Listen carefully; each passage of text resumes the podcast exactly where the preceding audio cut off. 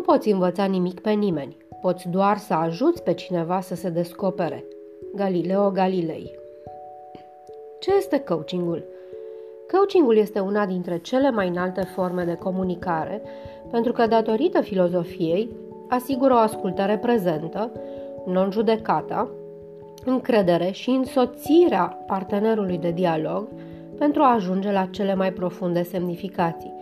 Cuvântul dialog are proveniența din greacă, fiind combinat între dia și logos, care înseamnă printre cuvinte. Coachingul se apropie cel mai mult de semnificația originală a cuvântului dialog, pentru că are ca scop de a găsi semnificația profundă printre cuvintele spuse, nu o polemică sau argumentație în care fiecare își impune punctul de vedere legat de acele cuvinte. Dacă nu ne raportăm la meseria de coach, în care avem față în față un coach și un client, descoperim că atitudinea de coaching poate fi dusă în viața noastră de zi cu zi, în discuțiile pe care le avem cu partenerii noștri, cu șefii, cu angajații, cu copiii și putem acoperi în mod universal absolut orice contact în care există dialog între două persoane.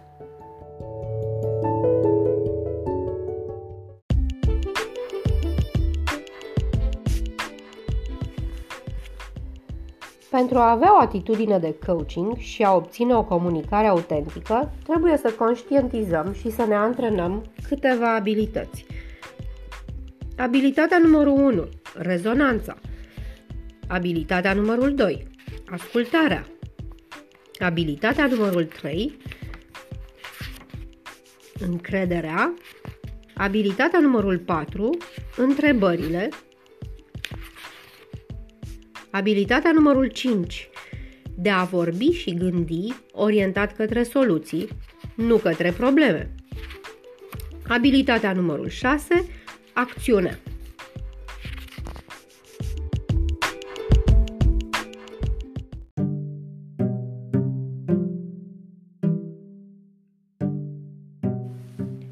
Abilitatea numărul 1 în coaching. Rezonanța. Denumită în, mult, în multiple feluri, atât în coaching, NLP sau alte sisteme de dezvoltare, drept raport, oglindire, un prim pas pentru a rezona cu celălalt este de a fi în aceeași energie cu el. Îi transmitem acest lucru, ba mai mult, doar copiindu-i postura în sensul de atitudine, mișcările, modul de a privi, mergând până la nivel de paraverbal, adică tonul vocii sau dinamica frazării, viteza cu care vorbește, aceasta reprezintă un prim pas în a intra în aceeași energie cu interlocutorul, de a rezona cu el și a-l face să simtă asta, chiar dacă doar la nivel subconștient. Aceasta este o deprindere de bază care nu înseamnă nici pe departe o copiere mimetică, brută, rigidă, care ar putea mai degrabă să inhibe decât să deschidă. Înseamnă, după cum am amintit mai sus, un prim pas în a intra în energia celuilalt, a intra în rezonanță cu el. Ca să explic cât mai clar acest lucru, o să folosesc un contraexemplu în care te invit să îți imaginezi două persoane stând de vorbă, așezate pe scaune, dintre care unul vorbește aprins, pătimaș, cu corpul ușor aplecat în față și mâinile pe genunchi, iar cealaltă persoană este lăsată pe spate, sprijinită pe spătarul scaunului, cu picioarele întinse și încrucișate, cu mâna stângă butonând un SMS pe telefon și cu cea dreaptă frecționându-și ceafa. Deci, măcar lasă telefonul deoparte. Pe de altă parte, nu știu dacă tu ai jucat în copilărie jocul Ce face unul fac toți, în care această atitudine de raport era folosită instinctiv de copii în joacă pentru a se apropia mai mult și a se împrieteni. Mai mult, e important ca să duci această abilitate mai departe, nu doar în poziția standard de coaching pe scaune, ci chiar dacă ești în picioare sau mergi, sau ești într-un magazin și discuți cu vânzătoarea. Dacă ești doar atent, vei vedea că ai nenumărate ocazii, zilnic, să-ți antrenezi această abilitate și doar făcând acest lucru, te provoc să observi ce se întâmplă în, comunica- în comunicarea ta cu ceilalți.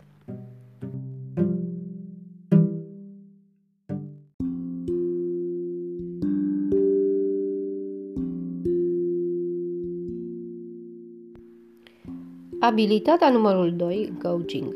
Ascultarea. Ascultarea înseamnă a asculta. Ascultarea este o artă care implică mai multe lucruri.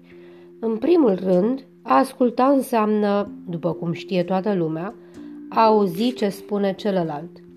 A asculta înseamnă să nu-l întrerup pe celălalt, pentru că astfel n-am făcut decât o bucățică de ascultare. A asculta înseamnă că Chiar dacă nu-l întrerup pe celălalt, nici în mintea mea, a ta, nu rulezi răspunsuri posibile la ceea ce spune el și chiar dacă nu-l întrerupi, nu-l, nu-ți ții permanent un gând în cap până a face pauză ca să poți să-i spui părerea ta, pentru că de fapt nu ai mai ascultat nimic din momentul în care ți-a apărut acel gând. A asculta înseamnă să fii prezent. Asta înseamnă că celălalt vede, simte și aude că este ascultat. Vede din privirea ta că urmărești firul ideii lui, simte din atitudinea ta că înțelegi ce-ți spune și aude de la tine interesul tău printr-un eventual aha sau și a asculta înseamnă și să faci poate unul din cele mai grele lucruri posibile, să asculți tăcerea, pentru că de multe ori cel care îți vorbește face o pauză. Și în mod paradoxal, chiar dacă nu îți vine să crezi asta, de cele mai multe ori, el nu face o pauză ca tu să-i dai replica, ci face o pauză ca să-și adune gândurile și să se asculte pe el însuși. Așa că nu te grăbi și învață să asculți tăcerea. Vei fi surprins pentru că, de multe ori, cele mai importante semnificative și profunde lucruri pe care vrea să ți le spună interlocutorul apar după ce ai dovedit că ești suficient de mult lângă el, încât nu doar asculți ceea ce spune, ci asculți și respecti tăcerea. Vreau să-ți povestesc când m-am îndrăgostit eu de coaching. Acum câțiva ani, când eram în plin proces de căutare și făcusem deja suficient de multe cursuri și formări încât să am impresia că le știu pe toate, în timpul cursului de NLP am văzut o demonstrație de coaching.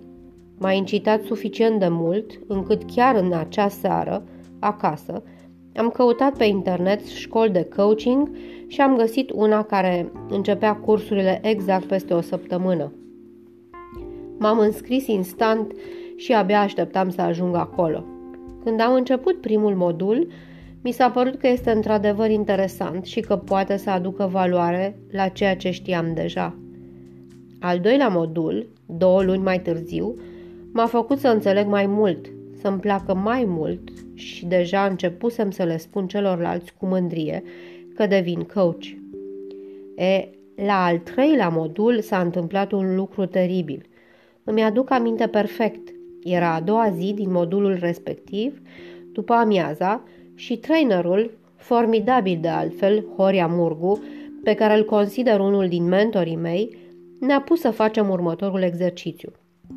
În echipe, pe rând, jucam rolul de coach și de client câte 10 minute, cu specificația că în rolul de coach nu aveai voie să spui absolut niciun cuvânt. În timpul acelui exercițiu, ca și coach, ceva s-a schimbat în mine – iar la sfârșitul exercițiului eram deja năuc pentru că pentru prima dată în viața mea mi-am dat seama că nu știu nimic. A fost un șoc pentru mine ca persoană, uh, ca persoana care a stat în fața mea și mi-a vorbit 10 minute despre o problemă de-a sa, a trecut prin mai multe stări de spirit și până la sfârșit și-a descoperit singură o soluție de care era foarte încântată și devenise plină de energie. Așa am realizat că din ego-ul meu cât casa poporului, credeam că am soluții pentru toți și am înțeles că absolut fiecare persoană are în ea cea mai bună soluție pentru fiecare moment al vieții sale și că rolul nostru este doar de a-i fi alături și a o însoți să-și găsească propria soluție. De atunci, mă lupt în continuu să-mi dezvolt această abilitate și ego-ul meu nu mai e cât casa poporului, ci e doar cât un apartament cu trei camere. O să fiu mulțumit când o să ajungă cât un cort. Așa că te invit din tot sufletul, fă acest exercițiu, măcar din amuzament, și ascultă cât poți de autentic o persoană, măcar 10 minute, fără să spui nimic și urmărește cu atenție ce se întâmplă cu celălalt și mai ales ce se întâmplă în interiorul tău.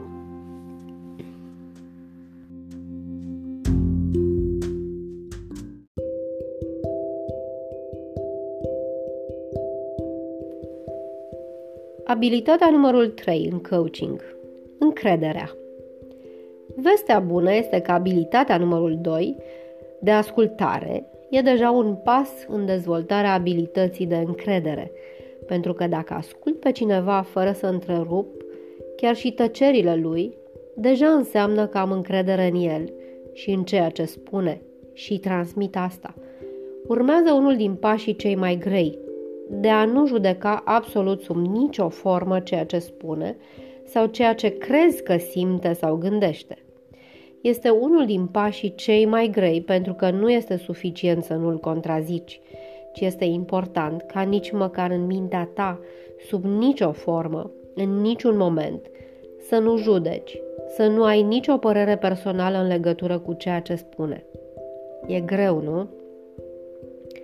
Asta înseamnă încredere reală, că în timp ce ce-l ascult și după ce-l ascult, nu numai că nu-l judec, ci nu am absolut nicio părere personală, ca să nu mai zic contradictorie, în legătură cu ceea ce spune.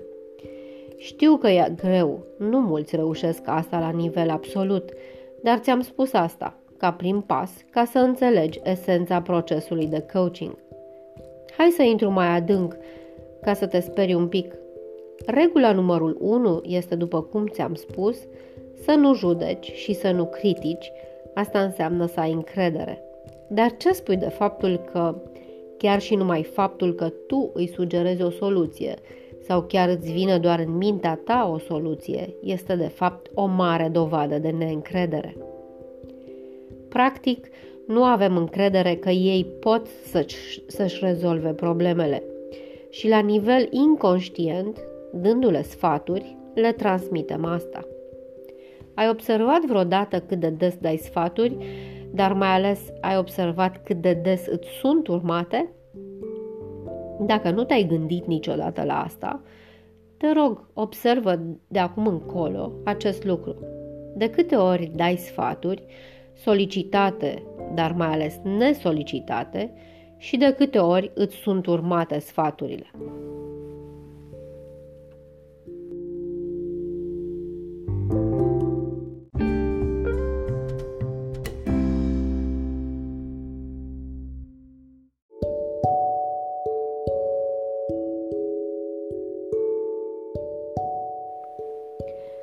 Abilitatea numărul 4. Întrebările.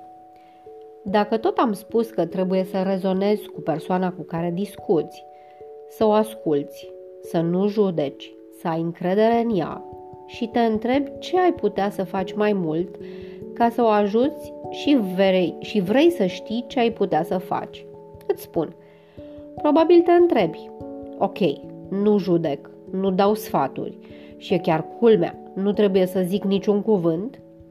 Ba da, poți să vorbești și tu și dacă te interesează statisticile, pot să-ți spun că un coach bun vorbește maximum 30% din timpul discuției cu interlocutorul. Ei, acum se pune întrebarea ce spui și când spui. Unul dintre cele mai frecvente cazuri în care oamenii nu reușesc să găsească o soluție la problemele lor este atunci când se învârtesc în cerc, din cauza unor tipare de gândire formate în timp sau moștenite. Și atunci rolul nostru este să-l însoțim ca să pășească afară din cerc și să-și observe propria soluție. Imaginează-ți un cal Știi cum au caii niște ochelari de piele în părți, care de ani de zile care o povară, să spunem din gară până la hambar. Îl dor picioarele, de multe ori este foame, îi e sete și spatele e rost de chingi, dar face drumul necontenit, îl știe pe de rost. Nici nu are nevoie de însoțitor, ca să continue ca un metronom același drum, dus întors, până când va cădea în genunchi și va fi declarat inapt.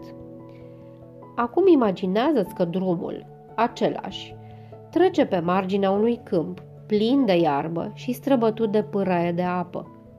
Și imaginează-ți că tu ești lângă acel cal și șoptești la ureche. Du-te și mănâncă, bea apă proaspătă, odihnește-te, aruncă-ți poverile jos și aleargă pe pajiște. Crezi că te va auzi? Va înțelege ce-i spui? Iar acum imaginează-ți că doar cu vârful unui deget îi dai la o parte ochelarii din piele care îl împiedicau să vadă ce e la doar câțiva centimetri de el. Și atunci va observa iarba, apa, libertatea, își va ridica capul, va trage aer în piept, zgomotos. Știi cum fac cai, nu? Și cel mai probabil, nerăbdător, se va îndrepta către câmpul înverzit, fără să știe când și cum l-ai ajutat. Ce e mai important pentru tine? Ca el să te asculte și să facă ce i-ai spus? Sau să-și găsească libertatea, fără măcar să știe când și cum l-ai ajutat? Acum o să mă întrebi, cum poți acest lucru cu oamenii din fața ta, care și ei, mulți dintre ei, au ochelari și oricât te chinui și ridici degetul în aer, nu poți să îi îndepărtezi. Cu oamenii e mai simplu. Pune-le o întrebare. Pune-le o întrebare potrivită, care să-i ajută să vadă dincolo de fâșia pe care o întrevăd prin ochelarii pe care îi au. Dacă un om este blocat într-o situație din care nu poate să iasă, înseamnă că face același lucru. Și în mod paradoxal, o întrebare simplă de genul ce altceva ai mai putea face? Îl ajută să schimbe perspectiva, să-și ridice ochelarii singur și atunci are șansa de a vedea noi oportunități. Și sub ochii tăi se va ridica, își va ridica capul, își va îndepăr- îndrepta spatele, va inspira puternic și chiar, cum mie mi s-a întâmplat să văd, va spune Am o idee! Și atunci va crede că în această idee a lui și o va urma. Va fi inspirat de ea și va avea energie. În legătură cu întrebările, sunt foarte multe lucruri de spus. Dar pentru că nu facem aici o școală întreagă de coaching, fii foarte atent doar la trei lucruri. Când pui întrebarea, În primul rând, întrebarea nu trebuie să oprească fluxul vorbirii celuilalt. În al doilea rând, foarte mulți fac greșeala să pună întrebarea într-un moment de tăcere, pentru că nu fac față presiunii acelei tăceri și simt nevoia să spună ceva. Întrebarea trebuie să vină în general în momentul în care observăm un tipar repetitiv sau, ca să ies din cadru, dacă ai experiență, să pui întrebarea atunci când intuiția ți-o cere. Dar nu confunda intuiția cu părerile, judecata sau sfaturile pe care le-ai putea avea în cap și care ar putea să te îndemne să pui o întrebare ca să-l împingi pe interlocutor în direcția în care ai tu sentimentul că este o soluție. Folosește întrebări deschise. De exemplu, care încep cu ce sau cum și care lasă toată libertatea de a construi un răspuns și nu întrebări închise care limitează răspunsurile la un da sau nu. Un alt gen de întrebare ar fi și vrei să... ce ar putea să răspundă la această întrebare. Da, da, dar, nu, nu, nu știu. Ce înseamnă asta? Înseamnă că se blochează în problemă în loc să privească mai amplu în căutare de oportunități. Nici o regulă nu e absolută. Numai practicând și ducând această atitudine în viața ta, poți să-ți dai seama cum funcționează cel mai bine pentru tine. Așa că îți propun ca măcar o dată pe zi, într-o discuție, să pui o întrebare care să-i schimbe celuilalt perspectivele. Dacă chiar nu întâlnești pe nimeni în ziua aia, pune-ți o ție și vezi ce se întâmplă.